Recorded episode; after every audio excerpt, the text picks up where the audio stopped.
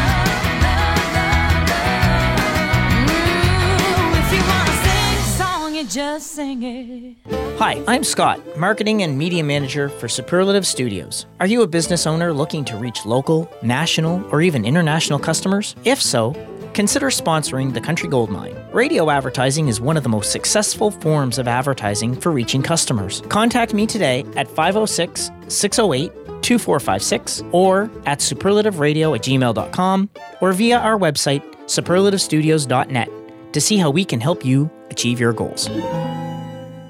Okay, singer songwriter Julian Taylor blurs the line between rock, folk, R&B, and even country. Taylor's inherently cinematic approach to his storytelling has a lot to do with his heritage and upbringing. He's even quoted as saying, It's an interesting thing to be part Mohawk and part West Indian because I've always had this feeling that I never fit anywhere. As a mixed person, it's like, oh, where do you go and how do you connect with people? That's all I've been trying to do. My life experience as a person who is mixed helps me do that. These stories are all coming from a person who's tried to fit in but doesn't quite fit in. That's really what my work has been about that longing to be part of something. Right now, here is Julian Taylor. This is called The Ridge Country Gold Mine.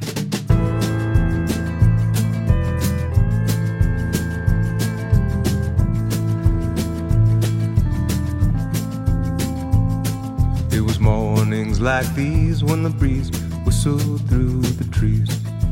Fall would hover and the grass would still be wet. I put on my rain boots and I'd get dressed. and Head down to the pond beside the chicken coop. I'd follow her out of the front door, down the path through the brushes and past.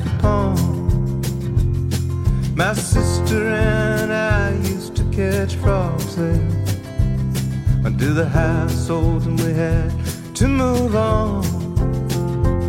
Now there's a westbound wind blowing through the ridge again. Stay in or go outside, and wait for it to die. But either way, it never ends.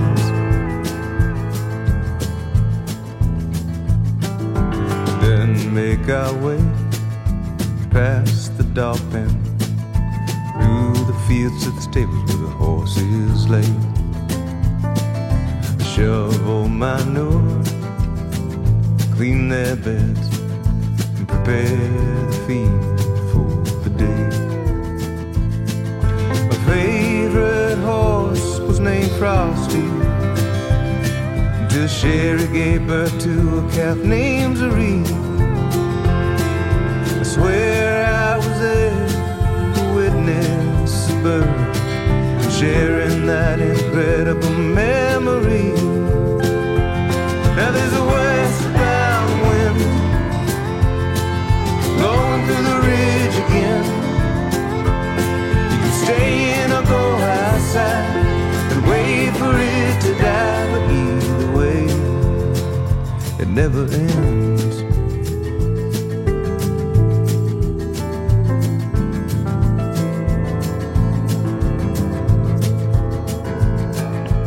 taught me how to ride.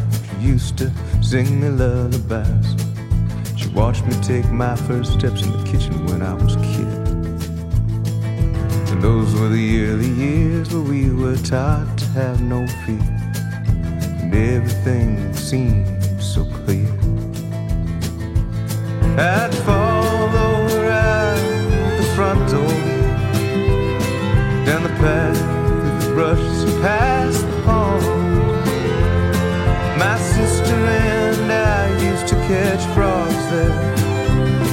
Until the household and we had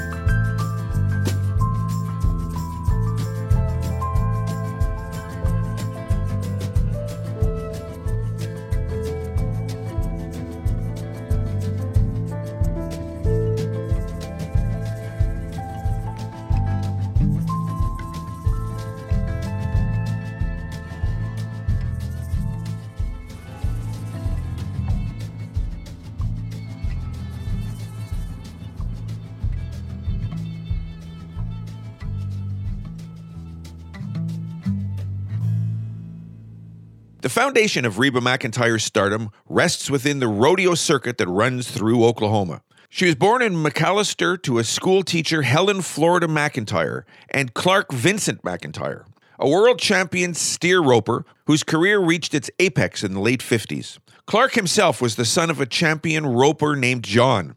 Music was a big part of the McEntire household.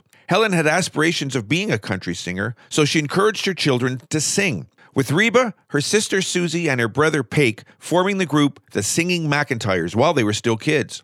Reba was the ringleader of the Singing McEntires, playing guitar and writing songs, including one commemorating their grandfather's achievements. Yeah, that's amazing, eh?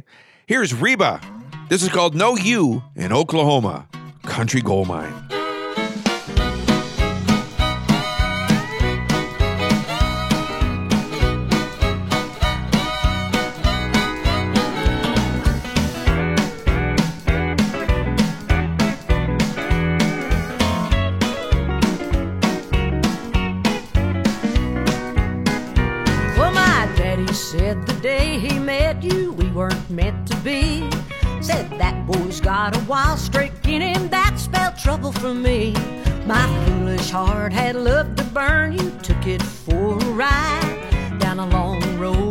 Twists and turns, heartaches, hurt, and lies. You put the T for tears in Texas, S for sad in St. Louis.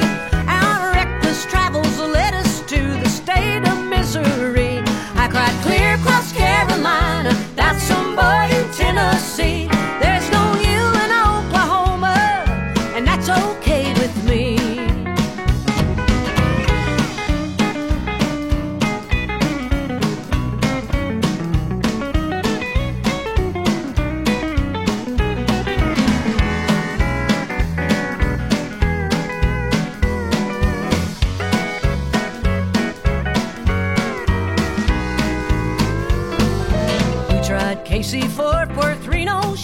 Timbuktu.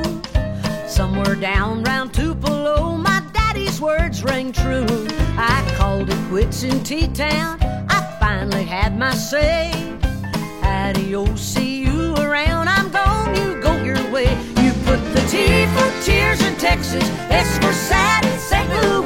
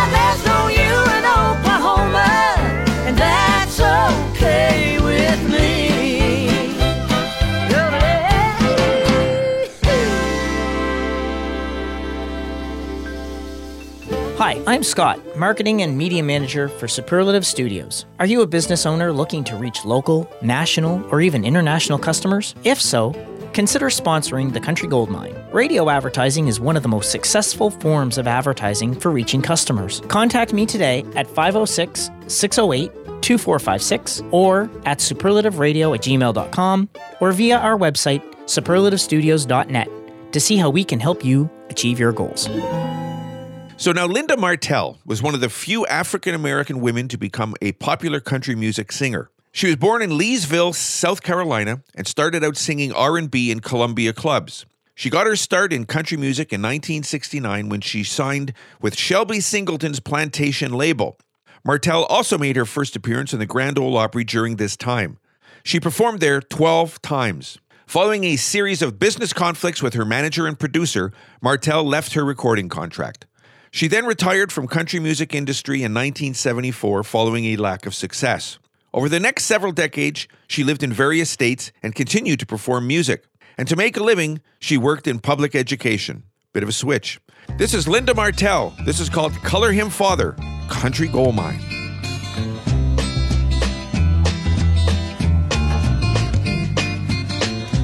There's a man in my house, he's so big and strong. Goes to work each day and he stays all day long. Comes home each night looking tired and beat. He sits down at the dinner table and has a bite to eat. Never frown, always a smile. When he says